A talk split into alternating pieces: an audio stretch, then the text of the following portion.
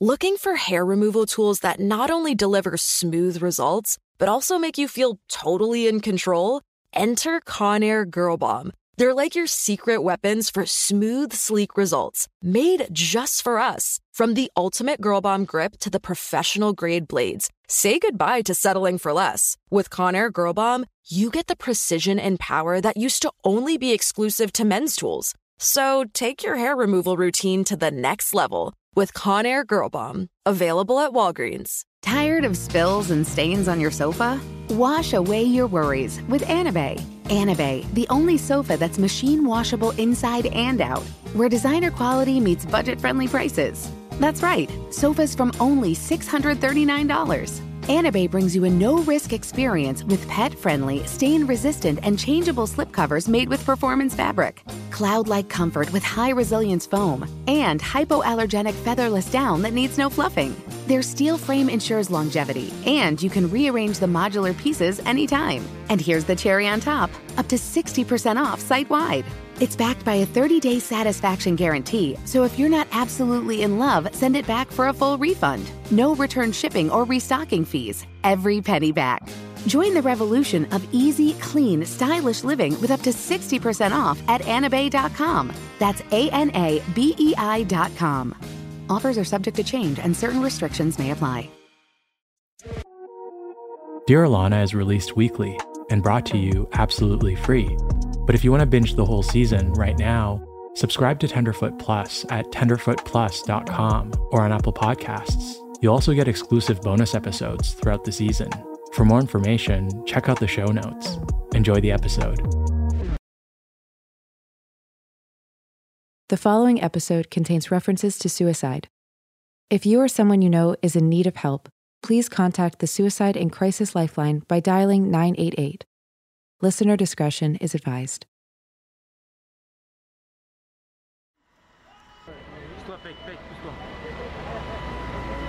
Flames brought down the spire and much of the roof at Notre Dame Cathedral yesterday.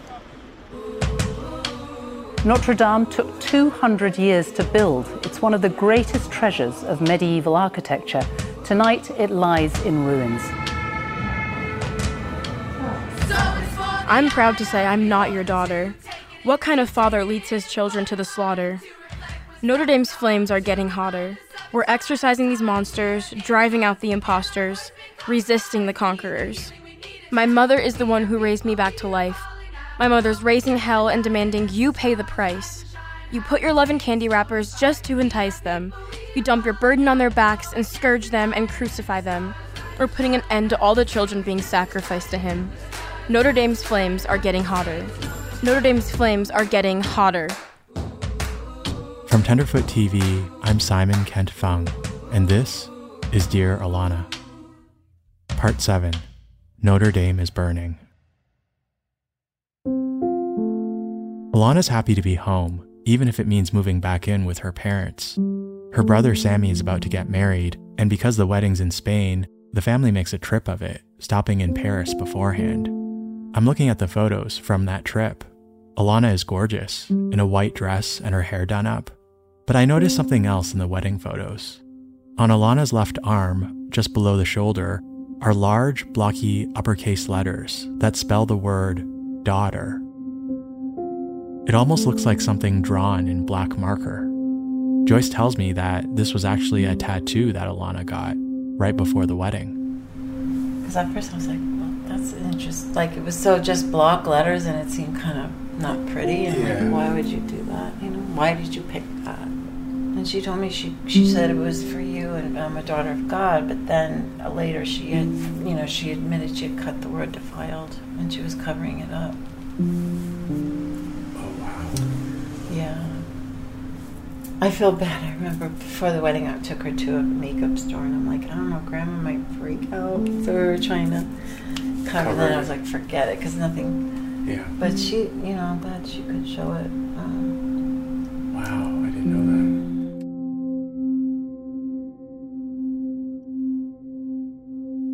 Back at home, Alana tries to reconnect with her church friends, but something's shifted.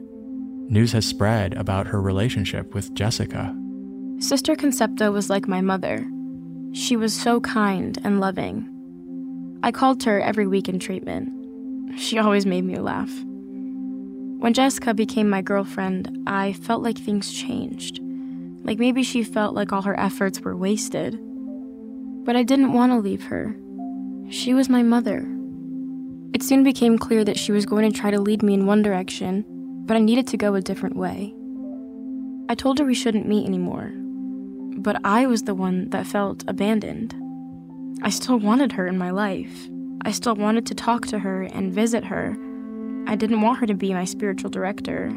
I just wanted her to be my friend. Why couldn't she just be my friend? And in another entry addressed to one of her priests Dear Father, I was really angry at you because in my darkest hour, you wouldn't speak to me. I called you, wrote to you, left you messages. I never got an answer. Where did you go? You said I was your daughter. It's not just her spiritual mentors who she feels have abandoned her. Even her friends seem like they're keeping their distance. Micah, do you care about me? Then why is it me that always texts you? It was nearly a year after I was last in Colorado that we finally met up. Didn't you care? Wonder how I was? Don't you realize how different life is for me now? Don't you want to know? Don't you want to know who I really am? We were best friends. We were soulmates. You were my protector on our adventures. You used to love me. What happened? It's as if they don't know how to handle all the changes in her life her mental health struggles, her sexuality, this other side of her that they've never seen before. My closest friends from St. Tom's haven't contacted me. I feel rejected from my old life, barred from my community. I can't stay with the sisters, so how can I get my community back? Should I even try to get my community back? I feel so alone. Why hasn't Father Peter written to me? Do they think I'm on vacation? It's not okay to leave your friend behind. It's not okay. And life at home is also different. This new relationship with my family scares me. I've known them my whole life, but now they finally know me. It scares me. It's so old and so new. All the things that used to be so familiar feel foreign and off. Alana even stops going to church. Whenever she enters a Catholic church, she can't help but cry. When I went to treatment, Rachel, Father Peter, Father Dave, and the sisters were the only ones that I trusted. They were the only ones that stayed by my side. But as I became more true to myself, I guess they didn't see the need to mentor me. I feel misled and abandoned, like they all made it, but I lost.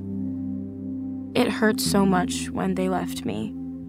I had to pull over the car to throw up as I drove away. I feel so ashamed, like I hate myself. I feel stupid and weak and like a slut. I want to hurt myself. I haven't felt this way in so long, and it's terrifying. The one place I felt safest was slowly allowing my illness to grow stronger the point of eventual death. That scares the shit out of me. She's grappling with how she got here and who's responsible. Why did it take me so long to do something about it? Where was God all this time? I want to blame someone, but who's to blame? Me? Them? Anyone?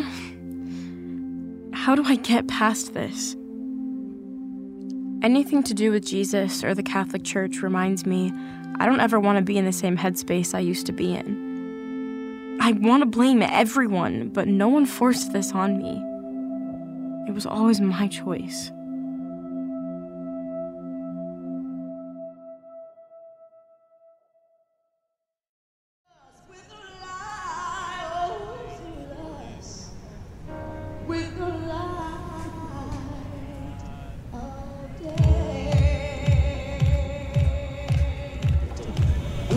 Remind something, okay? Because if every time something scary comes up, you decide to run, y'all are gonna be running for the rest of your lives.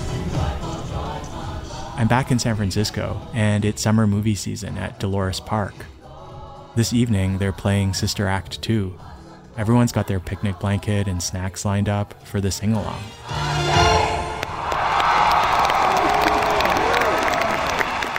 I'm here with my friend, Andrew. Andrew's an ER doctor at SF General. I feel like a zombie, and I've been telling him about how hard it's been in Colorado with sleeping and the panic attacks that have persisted. Basically, what I was saying is like the, what what you're describing is like symptoms of PTSD. You're describing nightmares, difficulty sleeping. He rhymes off the list of symptoms unwanted, upsetting memories, flashbacks, emotional distress after exposure to traumatic reminders. Maybe he's onto something, but I'm still skeptical. That reminds you. You were saying that my body and mind perceive it as trauma. Like, I guess I never identified with that. Like, I wasn't assaulted, I wasn't attacked or anything, you know? You weren't in war, you know, you didn't have anything like that. But regardless, your body perceives many things as trauma or threats. And I think a lot of gay people went through some prolonged episodes of trauma growing up. And I think it's probably bringing back a lot of stuff. Andrew's also gay, and he's been through his own journey of reconciling his Catholicism with his sexuality. This is someone who studied the entire Bible multiple times. And even with that knowledge, he comes back to his own conscience. That's what guides me, I think, the most is, you know, I, I read scripture, I meditate and pray, but ultimately, I think that what guides me most and a lot of this stuff is my conscience. I think that's probably the way God talks to you and guides you a lot of the time. I think I think you're right.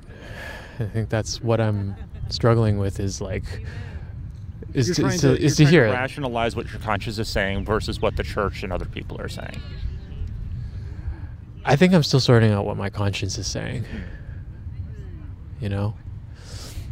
Because I think my conscience has been formed so much by the logic that these people are operating from. So I empathize with where they're coming from, but I also know that I I was not doing well in that space, and I I'm not doing well now as I'm going through all this again. Like, wasn't that telling?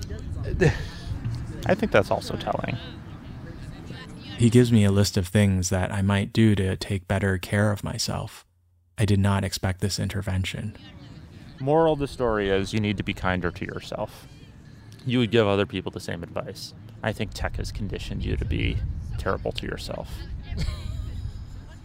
Am I wrong? Does tech do that? Yeah. Tech people work as their life. You're terrible to yourselves. Am I wrong? No. Most happy people don't do that. Don't work themselves to death.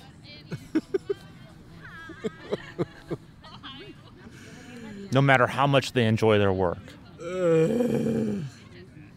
He's right. I did burn out of my tech job, but I still have trouble with the idea that I've been traumatized or been a victim of anything. Like Alana, I feel responsible for my choices and beliefs, but is my body trying to tell me something? Maybe it knows more than what I give it credit for.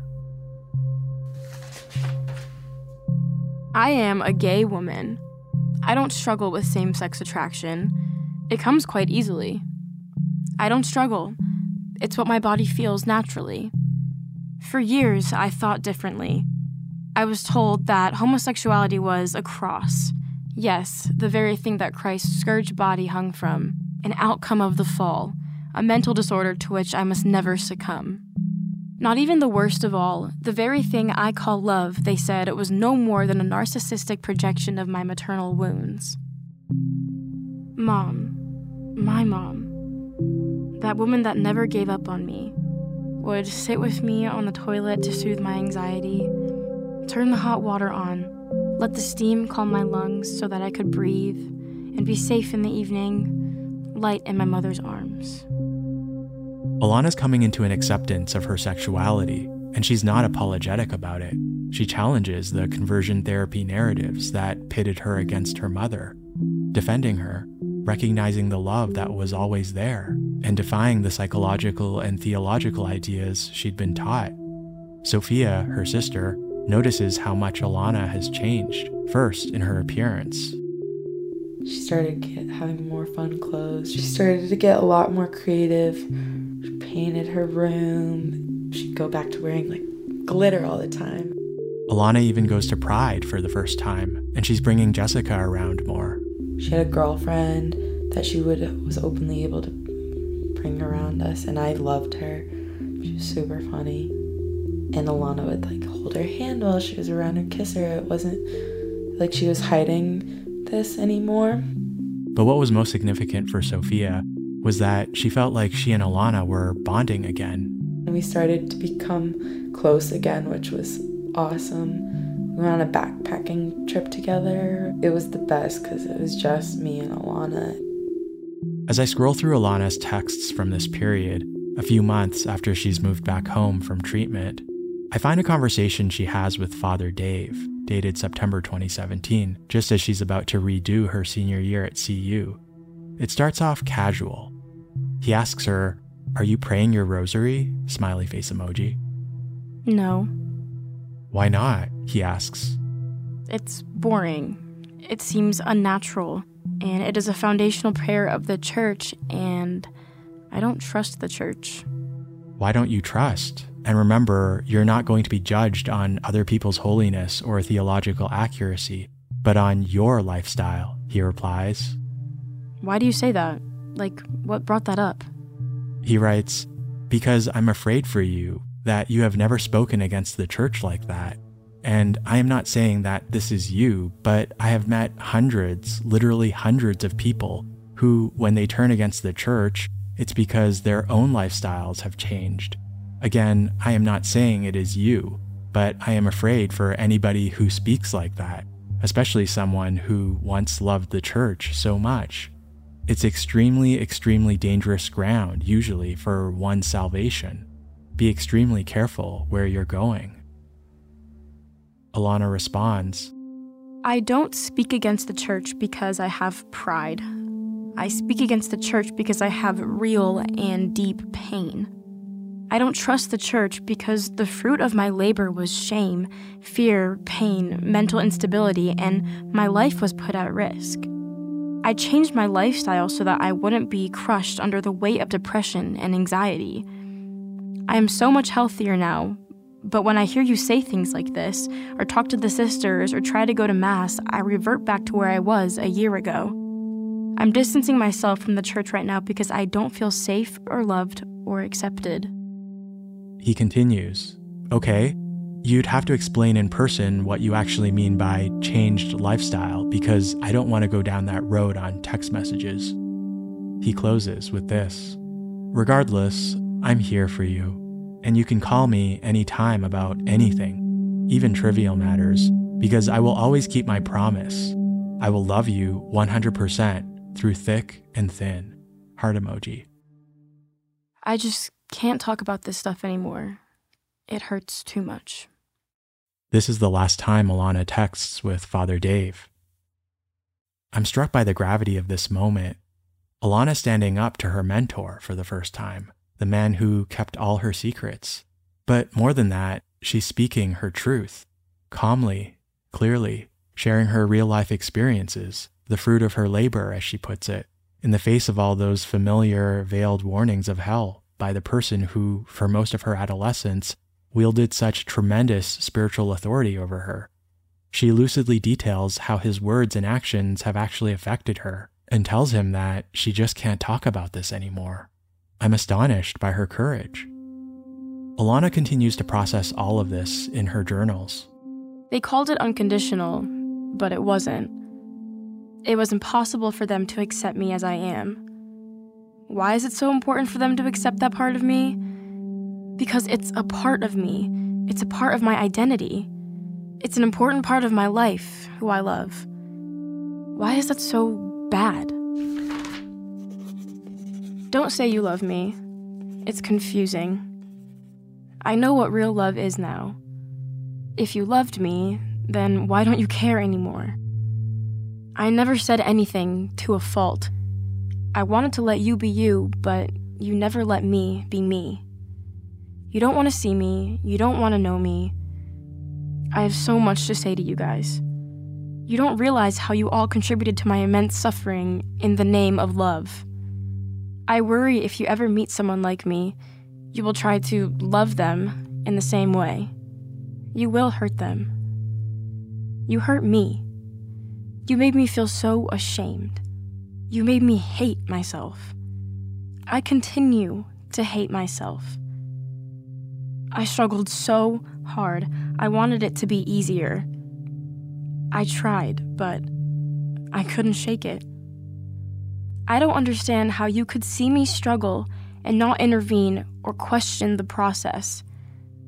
I was playing a dangerous game. I was messing with the person God made me to be. This is who I am. I'm not over identifying with it. This is a huge part of me. Alana's putting things into words I haven't yet been able to. What can be so confusing in the church is that it repeatedly says it loves us, but your SSA, that part we don't love, so stop over identifying with it. It's just a temptation, anyways. But what if Alana's right? What if my sexuality isn't a small part of me, but a huge part of me? What if it's not just about sex, but about companionship, bonding, love? What if it's as much me as my face, my voice, my mind, my heart? And then at what point does the harm of messing with me start to matter? As Alana says, messing with the person God made her to be.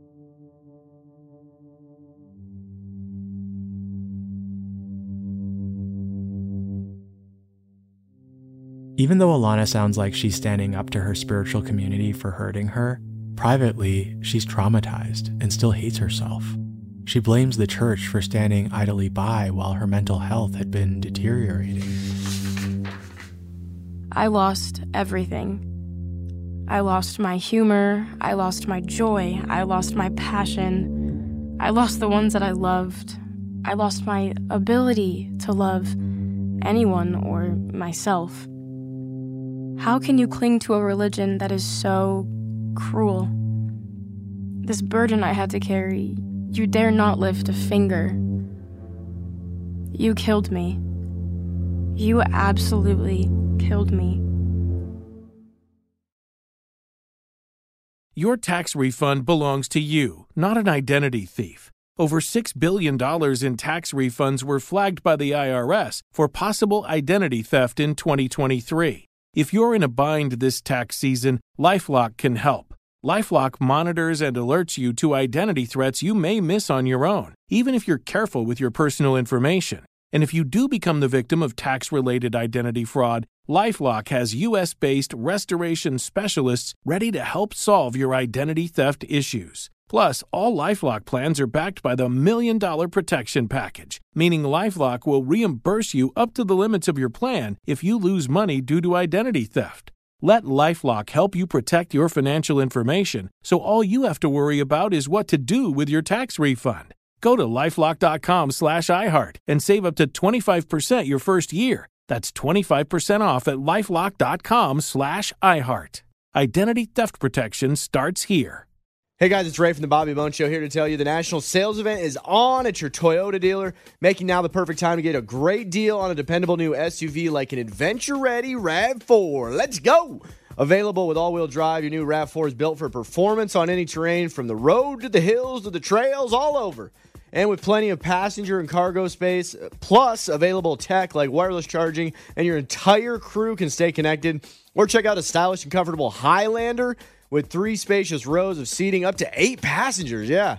And with available features like the panoramic moonroof, you can sit back and enjoy the wide open views with your whole family. Plus, both RAV4s and Highlanders are available in hybrid models. So, no matter your style, you can drive efficiently and save on gas. Visit your local Toyota dealer, check out amazing national sales event deals on RAV4s, Highlanders, and more. Visit buyatoyota.com. That's buyatoyota.com. Toyota, let's go places. In the summer of 2019, Colorado's ban on conversion therapy for minors goes into effect. In the US, these bans exist in many states. However, they don't apply to religious settings, which is where the vast majority of young people receive conversion therapy. The Denver Post is looking for people to speak to for an article.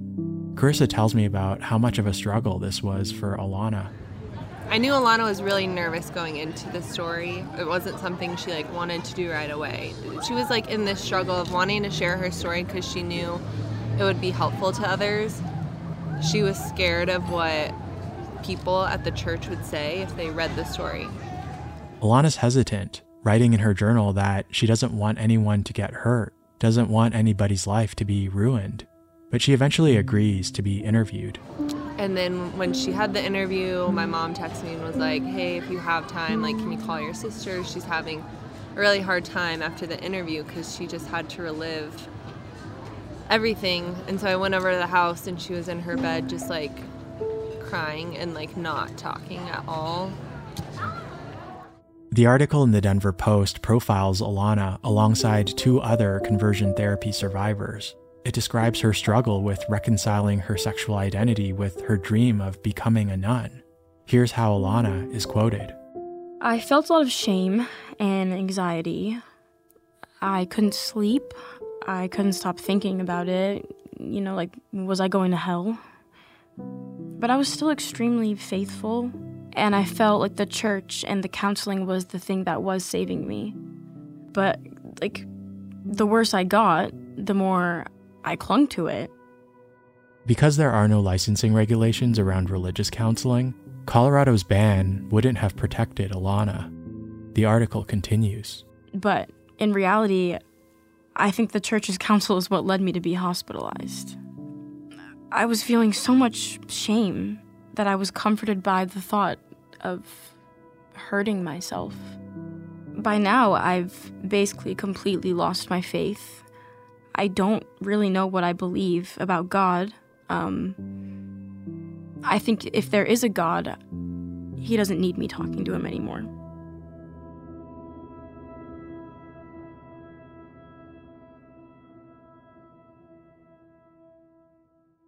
I'm looking through Alana's cracked iPhone. I'm aware of how sensitive this is. Our phones tell us so much about who we are. I scroll through her Spotify playlists from the last few years. She loved Kesha and the Avett Brothers and Andrea Gibson's spoken word. I can see the places she searched for on Google Maps and her GroupMe messages with her Frisbee team.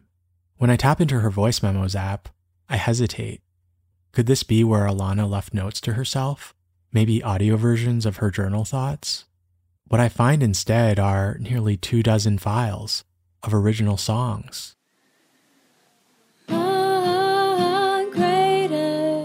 Regret is pretending to fall asleep, faking indifference. When really my heart skipped a beat on swear it meant the world to me, honestly. Damn, Alana. Blue sky. She's working through song after song of original compositions.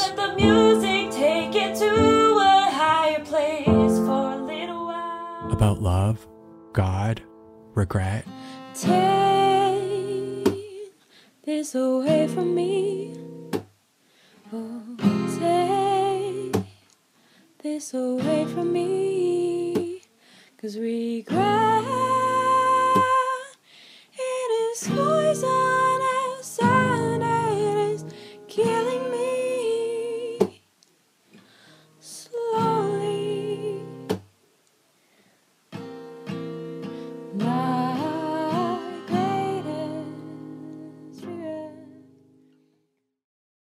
little over a year after dropping out of CU, Alana transfers to Prescott College in Arizona to be closer to Jessica. But by the time Alana arrives, they've broken up again, something she processes prolifically in her journals and songs. Still, she's determined to look ahead. I know this because of the next voice memo I find on her phone. It's a memo titled Reading, roughly 30 minutes, one of the longest and only recordings I can find of her speaking voice. In it, Alana sounds like she's getting an astrology reading. When's your birthday? Um, October 14th. Oh, see, you want everything perfect. What do you mean? Well, you're a Libra. Yeah. I want the perfect solution. I want the perfect, you know, you're perfectionist Yeah. and you're an idealist. Yeah. Well, that's what's kind of like ruined my relationship with my girlfriend. I just wanted the perfect match. She asks Alana what caused the breakup with Jessica. Um, I th- I just think I'm kind of like too damaged right now to be in a relationship. Okay, so where do you feel you're damaged, first of all? Well, I'm gay. Yeah. So, and I, I, um, but when I was like a teenager, I became very involved in the Catholic Church. Okay, so you so you think you think because you're gay that you're damaged.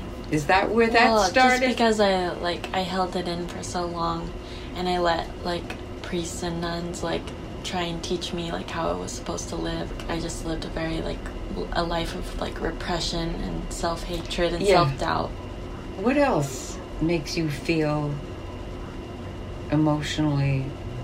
That was that's like the Yeah. main thing. Yeah. I think like my like growing up like wasn't super easy. My parents fought a lot. Mm-hmm. Um, and like always on the brink of divorce. Mm-hmm. Um, So but I don't it- feel as much pain around that anymore. I know, but Yeah. it's in there. Yeah. It's in there. Yeah. It strikes me that Alana still seems to be seeking some sort of spiritual guidance in her life, perhaps to fill the vacuum left by the church, like swapping out one framework for another. They look at the cards on the table. Ace means new beginning, new challenge, new charge. You're charged up about what you want to do, aren't you? Yeah. Okay? Yeah. So you, you make the decision Mm-hmm. and listen to the fire that's inside of you that wants to burn a little bit. Don't burn yourself. And I'm also moving out, Mhm. and I don't know where I'm going. You don't know? I'm just kind of going. Okay. Part of me just like wants to travel around a little bit, like around the United States a little bit. Yeah. Okay. Do, do you have the finances to be able to do that? I have a little bit of money. A little. Okay. I'm not opposed to like staying in homeless shelters or like. Oh, you don't need to stay in a homeless shelter. no, no, you don't need to do that. No, I feel like right now I like I have enough connections with people that like I wouldn't need to. So pack your bags. Yeah. Get moving. Yeah. Alana packs her bags and begins a new semester at Prescott College, where she's just been accepted to a master's program in counseling. But things change abruptly. Moving on from her past won't be that easy. She comes home early from RA training, telling her friends, I just don't think school is where I need to be right now. She asks the other RAs to water the plants she was caring for and assures them, I feel a lot better now that I'm home. But based on her journals, we know that that isn't true. Alana self medicating, heavily smoking weed to cope. I've been getting so high every day. I can barely think straight. I don't know what it is. I feel empty. I don't want to do anything. I don't want to take my meds anymore. She writes about how she uses it whenever she's alone, so much so that she doesn't want to take her antidepressant medication. On the inside, Alana's not doing well. She journals about crying every day and wishing she was dead to stop the pain, even drafting out several suicide notes, and then days later, seemingly feeling optimistic about her future. On the outside, none of this is obvious to those around her. Alana seems cheerful and even plans her own birthday for the first time, inviting all of her closest friends. Joy remembers this period as we flip through the last few pages of their scrapbook. Then she gave it back to me for my wedding. Remember, this is the album that she and Alana would swap during special occasions. And then I actually gave it back to her one more time for her birthday of, in 2019. It was in her possession. And then uh, Joyce gave it to me. Do you feel comfortable reading that last entry? From me. Yeah. So it says, Your 24th birthday eve. I told someone today that I was busy tonight because I'm celebrating the birthday of my best friend since kindergarten. Then I reread this journal and am in awe of your thoughtfulness and love. You are not the girl I met in line for class at Fireside. You have shaped so much of who I have become. I consider it a real honor to continually be getting to know you in new stages and seasons of life. Each version of you is a gift to me. May year 24 bring you love, light, healing, hope, and many more unexpected gifts. It has already brought you back to Colorado, which is a gift to me. Love, joy. P.S. I almost didn't write this because I didn't want to give up this book. I love it so much, but it is not mine, it is ours.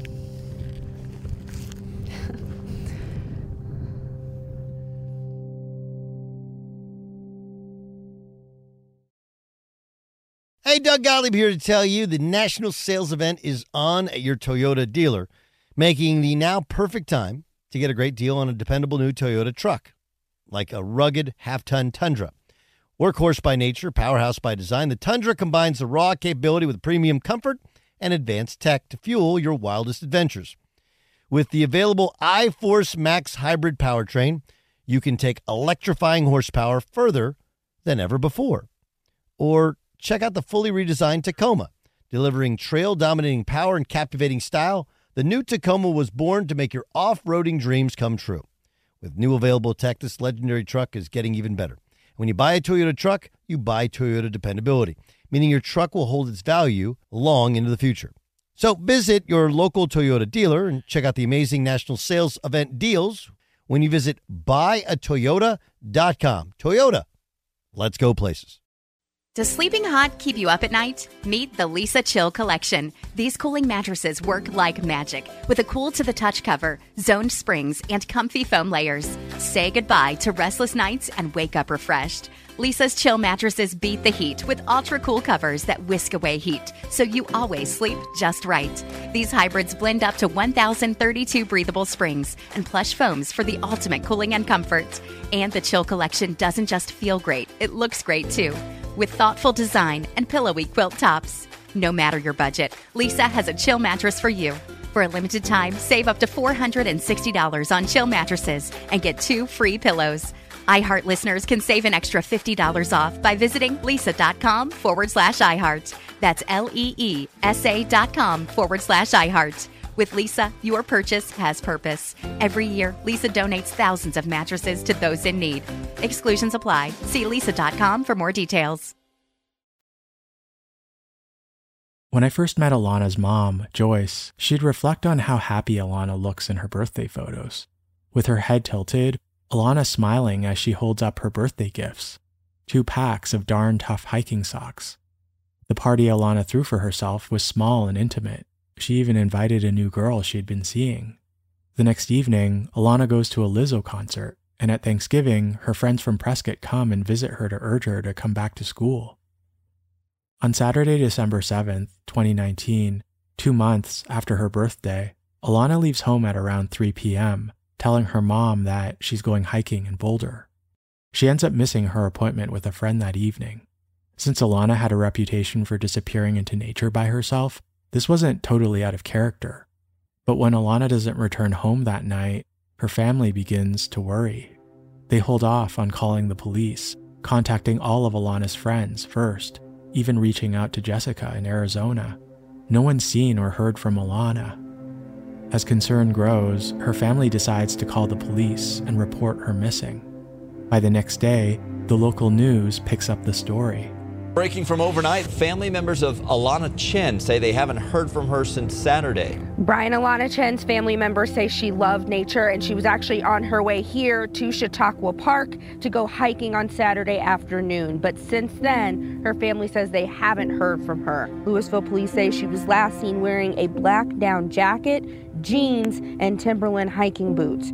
It hadn't been that long, so I was like, okay, there's still chances of calling her, texting her.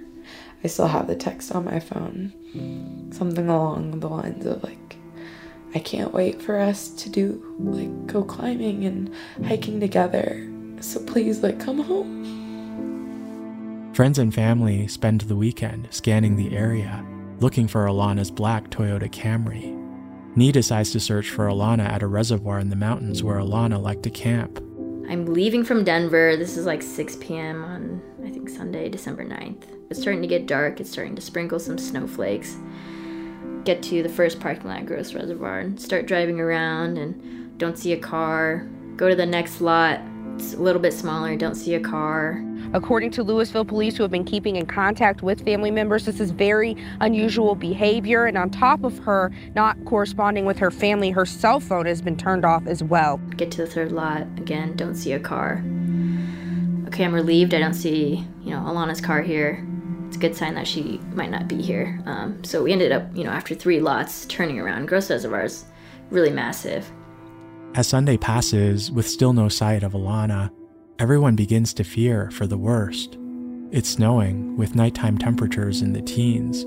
Anyone exposed to the elements would likely not survive. The next day, according to the Boulder County Sheriff's Office, the Denver Water Board reports a suspicious vehicle, a black Camry, parked by the Gross Reservoir, nearly an hour away from Alana's home. Nia had happened to miss this particular parking lot when she had been looking the day before. The patrolling witness recalls spotting the same vehicle parked in the lot as early as Saturday afternoon, but didn't register it as unusual at the time. He remembers seeing the black Camry, but with a single female, wearing a winter wool cap, sitting in it alone with a quote, confused look on her face. There were one or two other cars parked in that lot on Saturday, so he didn't think much of it. As officers approach the car on Monday, they find it covered in a light dust of snow. No one's in the car, but they uncover several items a purse, marijuana vaping supplies, a checkbook with a check written for therapy on the memo line, an Arizona ID card, and a note to family and friends. At around 1:20 p.m. on Monday, December 10th, 2 days after Alana was reported missing, police find the body of a young woman near the reservoir. It's later confirmed to be Alana. She was just 24 years old. Her cause of death, as determined by the coroner, is suicide.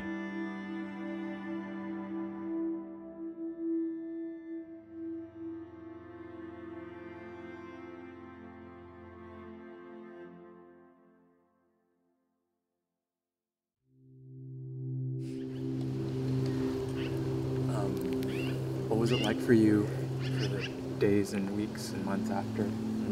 I'm with Joy, her kindergarten best friend. It became really scary for me. You know, I was like, I, I started, got my, you know, first job out of college in the mental health field and was working with highly suicidal patients. And that was just, I shouldn't have done that. You know, I was kind of, I didn't know what to do. So I just kind of kept moving forward. I you know, just this is this is a this is a thing that have I I had thoughts of suicide myself. Um, for a while, the pandemic hit a few months after, so then isolating and um, carrying that stress while grieving was really intense. Um, I was just in so much pain like every day, and trying to do all these things to fix it. I was reading all the books and my own therapy and it's just not there's just no answer for grief. It's just, you know, it just is. You know, her funeral, I don't know if you've heard much about it. It was massive. It was like overflowing the chapel, which on the one hand is like beautiful, and then on the other hand just makes me so angry. Hundreds attended, including Micah, who was the only one from St. Tom's invited. Her frisbee team made two framed collages of Alana photos. She she had all these people who loved her, and the church isolated her and told her things that weren't true, so that it, it couldn't get in. As complicated as it was for Alana, it's undeniable how deeply she was hurt by the church. And yet, it's hard for me to hear others talk about the church, my church, so pointedly. Alana shared this very vulnerable part of herself with a adult in power at a really vulnerable age. And then they controlled the message from there. So even as she developed and became an adult, she couldn't reconcile that a loving God probably hated her. She I think she I think she couldn't get rid of that belief that she felt like God hated her or that God needed her to change for her to be loved. And I I think that the split that that caused in her was extremely painful. It isolated her in relationships. It cut her off from all kinds of things that she needed. And you know, suicide is an answer to an unanswerable problem. I have a lot of anger um, at, at the church. You know, church was a huge part of my life. I haven't been in like two years. Like, I just cannot, I can't stomach like the lack of accountability that this happened, that this happens to tons of people, and that it just does not seem to matter. I believe that this did not have to happen. That's so much of my anger, you know. This didn't have to happen.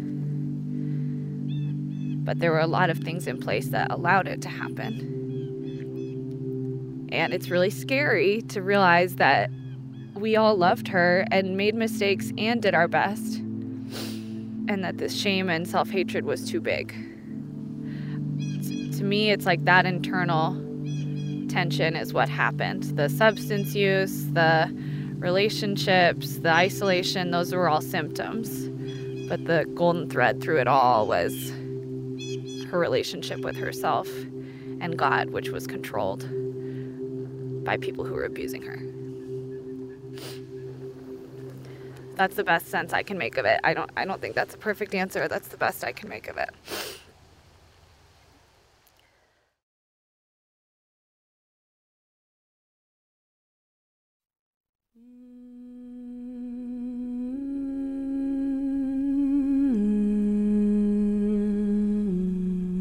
In 2012, after a decade spent trying to change my sexuality through conversion therapy, spiritual counsel, and healing prayer, I relocated from New York to the Bay Area for a new job.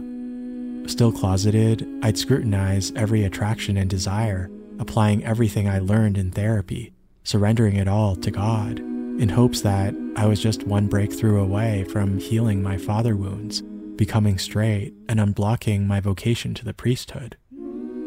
One night, after work, I came home to my empty apartment. It was quiet, except for the sound of the family next door making dinner for their screeching toddler. I looked around my one bedroom with the new IKEA furniture and still unopened boxes, and I was suddenly filled with a deep sadness. God, you promised healing, and I trusted you. But why aren't you healing me? Are you ignoring me? Do you hate me? Is this a test? I'm not sure how long I can go on like this. It was in that moment that I felt something inside me well up. It was the conviction that I did not want to be on my deathbed 50 years from now and wonder, what if?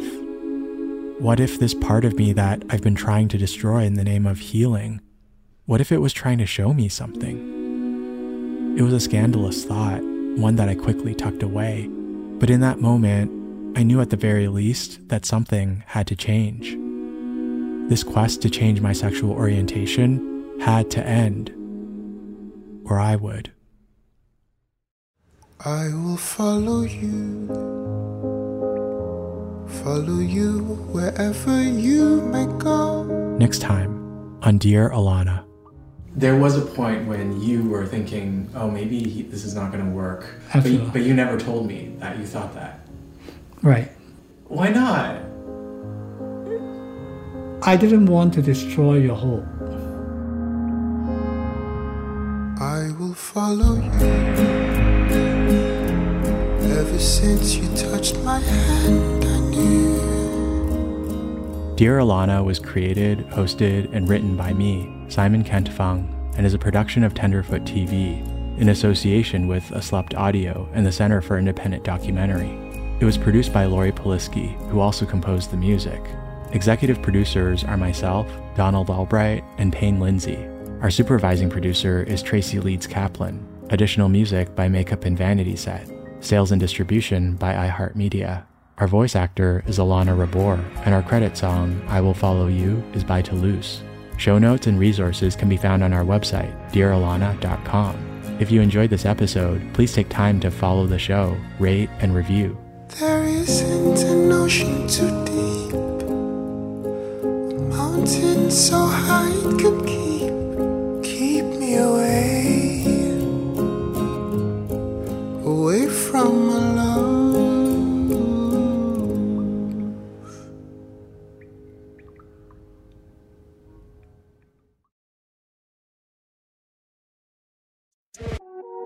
Dear Alana is an eight part series released weekly. If you can't wait until next week, subscribe to Tenderfoot Plus so you can binge the entire series right now, ad free. Head to Apple Podcasts or tenderfootplus.com to subscribe now.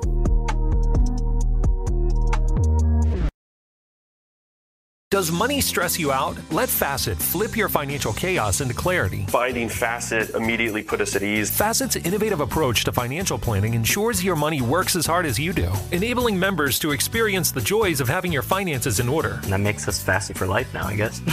Visit facet.com, F A C E T.com to learn more. This ad is sponsored by Facet. Facet Wealth is an SEC registered investment advisor. This is not an offer to buy or sell securities, nor is it investment, legal, or tax advice. These testimonials are from current Facet members who are not compensated. All opinions are their own and not a guarantee of a similar outcome. Farm to store in days, not weeks. That's 80 Acres Farms. Did you know most salads travel over 2,000 miles to reach your plate? But not 80 Acres Farms. Their crisp salad greens and herbs are food less traveled. They stay fresher for longer in your fridge. My salad lasts all week long, which means less food waste and easy meal planning. Oh, and did I mention there's zero need to wash these greens? Because 80 Acres Farms uses zero pesticides. Visit 80acresfarms.com to learn more and find their salads and salad kits at your local Harris Teeter.